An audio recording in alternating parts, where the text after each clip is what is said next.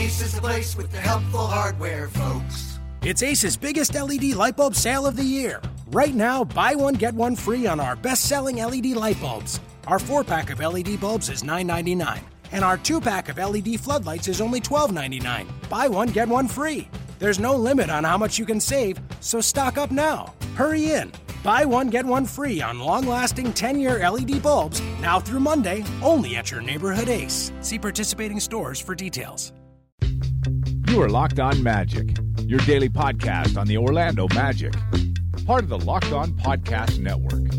Your team every day. And you are indeed locked on magic. Today is June 5th, 2017. My name is Philip Rossman-Reich. I'm the expert and site editor over at OrlandoMagicDaily.com. I hope everyone had a fantastic weekend. Uh, not having to play with nine men would be preferable, but uh, such is the case when Ted Unkel is the official. Um, that's some Orlando City jokes for, for those of you who don't know. Uh, on today's episode of Locked On Magic, I'm going to do a quick recap of Game 2 of the NBA Finals, since that's in the news and is NBA relevant and important. Uh, and then I'm going to play some catch up here with some of the draft profiles uh, that we've been doing on OrlandoMagicDaily.com. Get kind of just briefly discuss a couple players, uh, all kind of in the same position grouping, grouping actually, that will that should be available around the time the Magic pick at 25. Um, we'll, we'll I'll hit some of the bigger names uh, as the week goes on, but you know we're, we're now two full weeks away from the NBA draft. It'll be two weeks from Thursday. Uh, so the draft is coming quickly, and we need to know. You, I mean, you need to know who these guys are. So when the Magic pick them, you're not so disappointed, or you at least know how to react, at least viscerally, at least how I'm going to react viscerally um, at that. Um, before we get started, though, I do want to remind everyone that you can download the Locked On Magic podcast on iTunes, Audio, Stitcher, TuneIn, all the fun places you download podcasts to your podcast-enabled listening device. But you should also be sure to check out Locked On Warriors and Locked On Cavaliers. I'm going to talk about the NBA Finals for the next four or five minutes or so. But the best place to get your finals coverage is from Locked On Warriors and Locked On Cavaliers. Like Locked On Magic, they are local reporters following their teams with the same kind of detail that I follow the Orlando Magic. Imagine that, following a team that's actually winning something.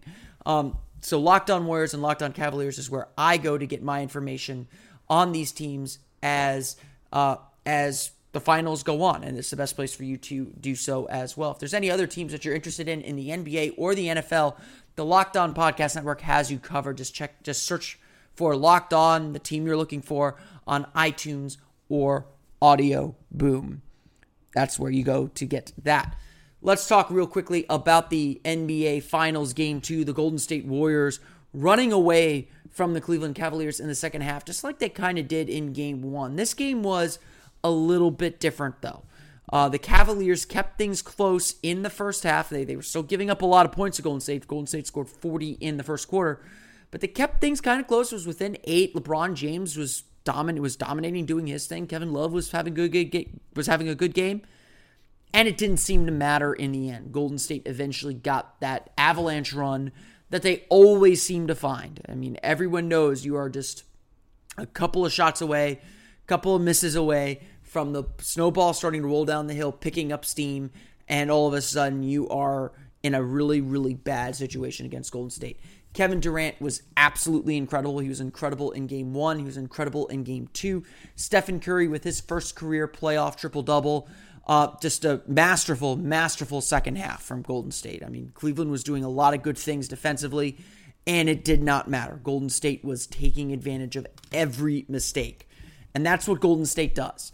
This is a very, very good basketball team. Cleveland is a good basketball team too, but Golden State is clearly in the driver's seat right now. Up, up 2 0, obviously, of course, they're in the driver's seat. But every little mistake that Cleveland made, Golden State seemed to take advantage of. And even every mistake they didn't make, Golden State seemed to have an answer for as well. This was a game where not only did Durant and Curry go off, but Klay Thompson had a good game as well. It was just, the, I mean, I, I, you could probably tell I was at the Orlando City game on Sunday, uh, so I missed a good chunk of this game. So I, I don't want to say too much that, that, that I didn't see, but the chunk, the bit that I saw from about the midway point of the third quarter on just Golden State was just in complete domination mode. And it was a game. It was a close game. It was a 12 point game, 14 point game heading into the fourth quarter. And all of a sudden, it just went up to 20, 21 points just like that, just so quickly. And that's what Golden State does. And, and Golden State's a good defensive team. Um, and, and even with LeBron being LeBron, being the best player in the world, and having a fantastic game, it wasn't enough. It's not enough to beat this Golden State Warriors team. And it's going to be very, very tough now. You know, I, I don't want to jump to conclusions and say Golden State's going to sweep. I still like Cleveland to take one game, probably game three, but it's not looking good for Cleveland. And, and they've got to figure they've got to get back to the drawing board and figure some things out. And, and may come down to they've got to play their starters really heavy minutes, like heavier minutes than they're used to playing. LeBron might have to go 48 in every game the rest of the way, and that is unfair to ask of anybody, especially with the depth Golden State has. It is unfair to ask LeBron James to have to go 48 minutes, but I think that's the direction the Cavaliers are headed. I really do. And I think they got to find a way to make sure there's at least one starter, one of those big three players in the lineup at all times, and they need to give them the ball and let them go. Um, maybe that's what Golden State wants. Maybe Golden State wants to turn it into kind of an isolation game. But Cleveland, Cleveland is a good team. They make good passes, they take good shots, they make threes, and even when they did that against Golden State in Game Two, it didn't matter. It's a really, really, really just dominant performance from Golden State in these first two games of the NBA Finals. Certainly not the series, well, not completely the series I expect. I expect game one to be kind of an outlier one way or the other. I, I wasn't sure what to expect with the layoff that the teams had. Expected game two to be a little bit closer, but for Golden State to win. So maybe the series has gone about as we expected. Game two was closer, but not close like I thought it would be. Game three is the turning point. If Cleveland is going to have any chance in this series, obviously going down 3 0, no team has ever come back from 3 0. Then again, no team had ever come back from 3 1 in the NBA Finals before. But if Cleveland is going to, going to win this series, they have to win game three and it's got that typical game three vibe about it. The emotions of coming home, the emotions of of ha- uh, uh of having your back against the wall. That's all going to play into it. Golden State does have a tendency to get a little cocky and full of themselves. This is a focus team, though. It's going to be really, really tough to win Game Three, but Cleveland has got to do it if they want any chance of winning this series. Again, the best place to get ready for Game Three, which is Wednesday night is to check out Locked On Warriors with Danny Leroux as well as Locked On Cavaliers with Chris Manning. They both do a fantastic job covering their teams. I highly suggest you download those podcasts to get yourself ready for NBA Finals Game 3. Ace is the place with the helpful hardware, folks. It's Ace's biggest LED light bulb sale of the year. Right now, buy one, get one free on our best selling LED light bulbs. Our four pack of LED bulbs is $9.99 and our two pack of LED floodlights is only $12.99. Buy one, get one free. There's no limit on how much you can save, so stock up now. Hurry in. Buy one, get one free on long lasting 10 year LED bulbs now through Monday, only at your neighborhood Ace. See participating stores for details.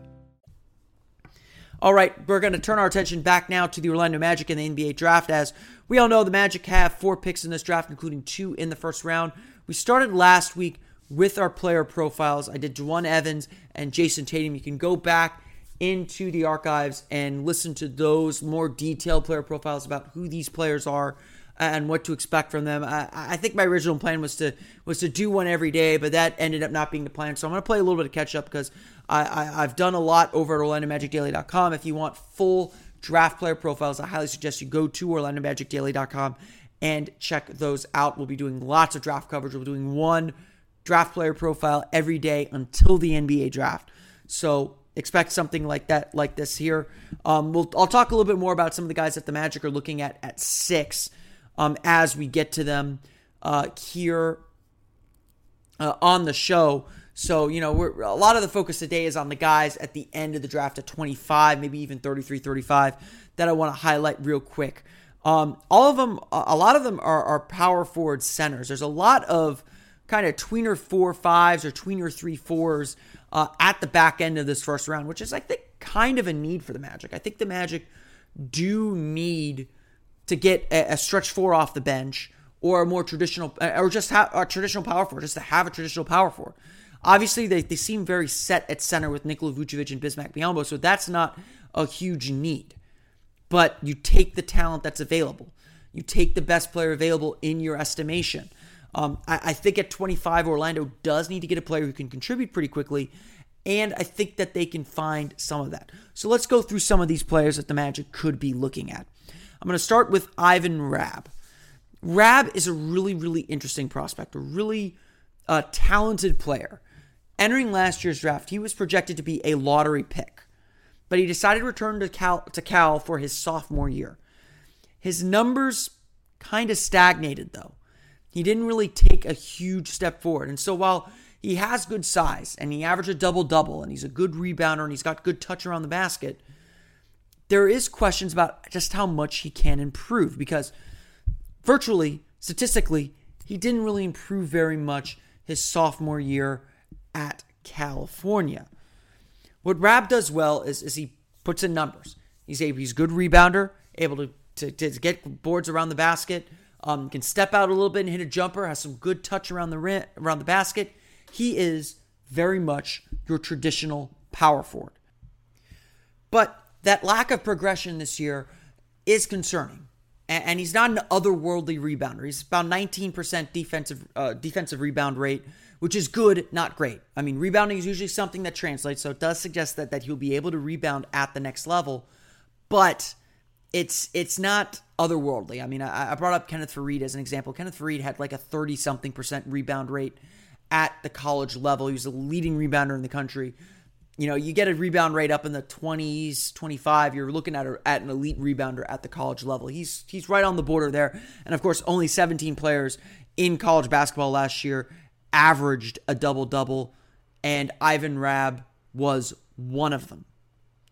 So when we get back to Rabb, the question is how is he going to score? So a lot of his points did come on putbacks. A lot of what he did um, was kind of uh, behind the scenes or, or, very low key. He wasn't someone you, you threw the ball into and let him post up. He, he wasn't that style of a player. Um, but Rabb, Rabb has talent. There's no doubt about that. I mean, he's he's got talent, he's got ability, but he hasn't quite turned it into anything that looks very translatable to the NBA, and that's where the weaknesses lie. Granted, he's just a sophomore, so he still should have some room to grow. And the fact that he didn't grow this year is concerning, but not overly concerning. At 25, Rabb is certainly a value pick from a talent perspective. Question is whether he translates to the next level. I think he's a little undersized to play center, doesn't have the jumper to play power forward at the NBA level, and so those questions remain. Another interesting prospect that I want to chat about is DJ Wilson of Michigan. Wilson is one of those uber athletes that that catches people's eye and seems ready to take the next step, especially if he gets into the NBA and into the right right system or right feel. Uh, Wilson kind of came out of nowhere. He's he's a red he was a redshirt sophomore at Michigan. Didn't get a lot of minutes his first two years. Obviously, he redshirted one of those years, but didn't get a lot of minutes. Then all of a sudden, he just got a ton of minutes last year and just showed off his crazy athleticism. He's got good length. He should be a good defender at the next level um, as well. Um, kind of a again, kind of a tweener four. He's got to improve his his offense and his jump shooting. He's not a great jump shooter. He's not a great scorer outside of putbacks and and kind of cutting to the basket, which which is fine at the college game. He's able to use his athleticism at the college game, but not going to be able to create much on his own. Um, he you know, you like him for his upside. You like him because he's got length. He should be a good defender. He should continue to grow into a, a solid player. But how, how long is it going to take for him to put it all together? He's, he's not like some of these freshmen. He's a junior. He's essentially a true junior. So what how how much more can he develop and what more can he bring? He had a breakout season last year. He's climbing up draft charts with the way that he played at the combine and the way that he measures out, and he's got all the athleticism, he's got all the length that you would want. It's just about the development it's going to take to get him there in the end. The next player I'm going to talk about, I'm going to save the one guy for the end, uh, is Tyler Lydon of Syracuse. Kind of like DJ Wilson, big big time athlete, can finish above the rim, can get to can uh, can can cut to the basket and finish there. Um, he is more of a stretch four. When Lydon is uh, Lydon is able to to roll to the rim, sky for sky for dunks, which is good, and he's also able to pop out and hit threes. So that that gives him an added dimension. He was a good three point shooter at Syracuse last year. Um, he he's got a lot of that a lot of that athleticism that you want. Where he really struggles is putting the ball on the floor. He's not going to be able to take anyone off the dribble. He's not going to be able to to score for himself. He needs others to set him up, and if he's not open, even taking one dribble knocks him out of rhythm. He's real. I think Draft Express said he was uh, shooting like 29% off the dribble. Not a good off the dribble shooter.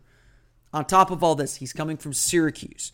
Uh, the two three zone that they play is good for a lot of things. It's good for them, good for them, but no one really knows how he translates defensively.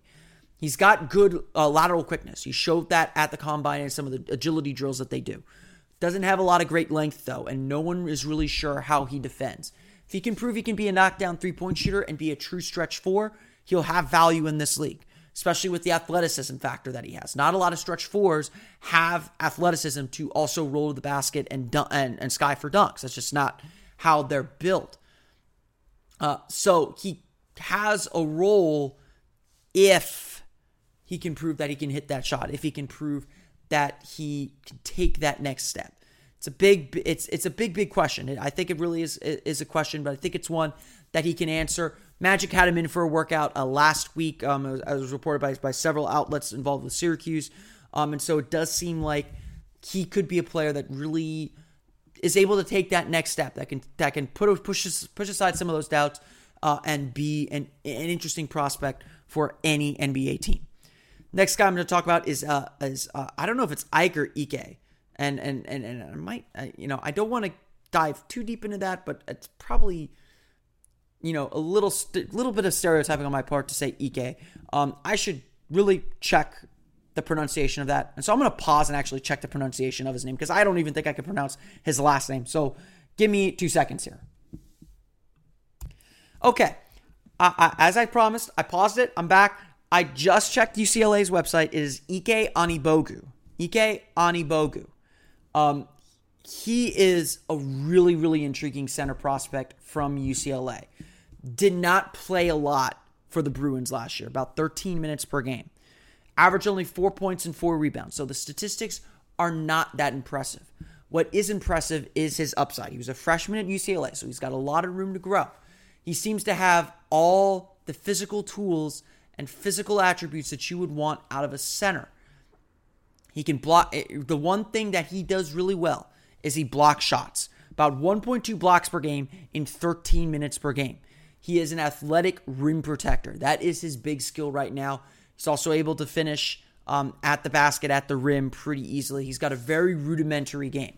You're drafting him for his future, for what he can become. Um, uh, NBA Draft.net compares him to Bismack Biyombo for whatever NBA Draft.net's comparisons are worth. Ike Anigbogu uh, can has a lot of that upside. You can see it in the way that he plays. That if he if he can get some skills and put it all together, he can be a really solid center in the league, even at his size. Where he struggles still is with fouls. That's why he didn't see the court very much at UCLA. He averaged 7.2 fouls per 40 minutes. So in 13 minutes, he was getting 13 minutes per game. He was he was fouling two or three times per game. It was, it was that's not a good sign for for a player that's going to make his name on the defensive end. So while he can block shots and, and go from the weak side, he is not going to be able to defend very many people one on one. Doesn't have a post game, doesn't have great footwork, but I would say he has good hands. I, I, think that he catches the ball really, really well and is able to finish at the basket extraordinarily well too. So he, to me, is a really, really intriguing center prospect. He is a high talent, high upside guy. It's just going to take a little bit of time for him to develop and that's where I, I am not sure the Magic are there to make that make take that risk yet. I think they want to bring in someone that's going to be ready to contribute off their bench this year. And of course, with Biyombo and Vucevic, it's going to be tough for Anigbogu to find minutes if he, if the Magic were to draft him. Honestly, Anigbogu would be a perfect candidate to go to Erie, go to not Erie to Lakeland for the year, spend some time seasoning in the D League, get better, and move on from there. If I'm the Magic, I he is a first round talent. Don't get me wrong. I don't know if I spend a first round pick on him because it's gonna you're gonna be spending a lot of the the the, the three the five years of that rookie contract that guaranteed rookie contract developing him and there's no guarantee he's going to get there especially at the NBA level. I kind of would have liked to see him go back to UCLA, continue to improve his skills, continue to get better against weaker competition, you know, get a chance to terrorize the Pac 12 a little bit in the post instead of having to go uh, into the NBA where he's going to find it very, very difficult to stand out in the same way. The last prospect I'm going to talk about on today's show to catch us up is uh, uh a foreign prospect, Rodions Kurucs. He's from Latvia. Latest latest uh, product from Latvia. He played for the uh, for FC Barcelona's second division team, so he wasn't even on the main team. Had a decent average, nine and a half points, two some two point something rebounds. You know, not a bad showing from him. This guy is really, really intriguing, though. If, if you watch a little bit of him play, uh, he has a lot, a lot of skills. I have to say, um, he's got the physical makeup of a basketball player. Um, you can see that he runs the floor very, very naturally. Um, he's really, you give him space, he's going to take it and, and get a good shot. I mean, I think that's what's really impressive about him. You leave him open, he'll make a three. You you give him space, he's going to attack the basket and finish hard. He's got good athleticism. Um, he is part of Latvia's kind of, I guess this is Latvia's golden generation between Tima Porzingis uh, and and now Kurucs as well. He, he he's got good instincts in the post. He's a he's a three four, he's a six eight um, player. Um, he's got good instincts in the post. He's got good defensive instincts overall. He's got just he's just he, he has good basketball sense overall. He's just not very good quite yet outside of transition play. Put him in a half court setting, slow the game down, force him to break down a defense. He's not going to be able to do it. And again, he hasn't played very much against high level competition. Playing for Barcelona's second division team, he's playing against a lot of young guys. So, you know, unlike, you know, Mario Hezonja, who's on the senior team for FC Barcelona, didn't get a lot of playing time there.